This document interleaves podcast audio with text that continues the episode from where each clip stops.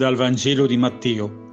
In quel tempo si avvicinarono a Gesù i discepoli di Giovanni e gli dissero, perché noi e i farisei digiuniamo molte volte, mentre i tuoi discepoli non digiunano?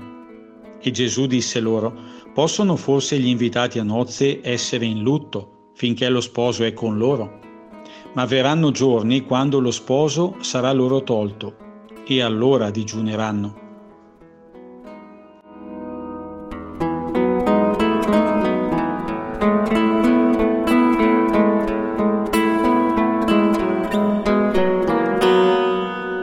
Aspetto caratterizzante il tempo liturgico della Quaresima è la pratica del digiuno. Matteo, che insiste molto sul mistero della persona di Gesù come compimento delle antiche profezie, indica con questi versetti una nuova chiave interpretativa di questa antica ma sempre attuale pratica religiosa. Nell'ottica della rivelazione della messianicità di Gesù e della venuta del regno di Dio, l'Evangelista rivela la dimensione profetica della pratica del digiuno. Perché noi e i farisei digiuniamo molte volte mentre i tuoi discepoli non digiunano? domandano i discepoli di Giovanni a Gesù.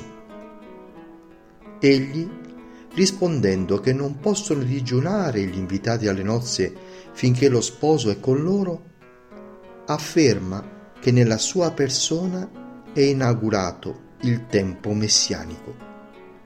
Lui è la risposta di Dio a quei molti digiuni e preghiere praticati dai discepoli del Battista e rivela anche che solo coloro i quali lo hanno riconosciuto ed accolto come il Cristo Messia annunciato dai profeti possono godere la gioia degli invitati alle nozze, una gioia tanto attesa e sperata e finalmente realizzata.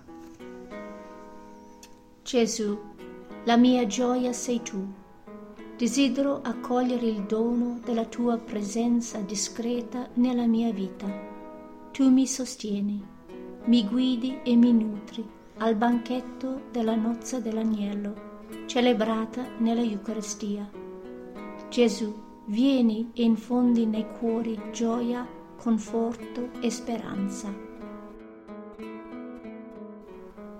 Oggi ti chiedo, Signore, di darmi la forza per compiere un piccolo sacrificio, una piccola rinuncia personale per coloro che non attendono più nulla dalla vita.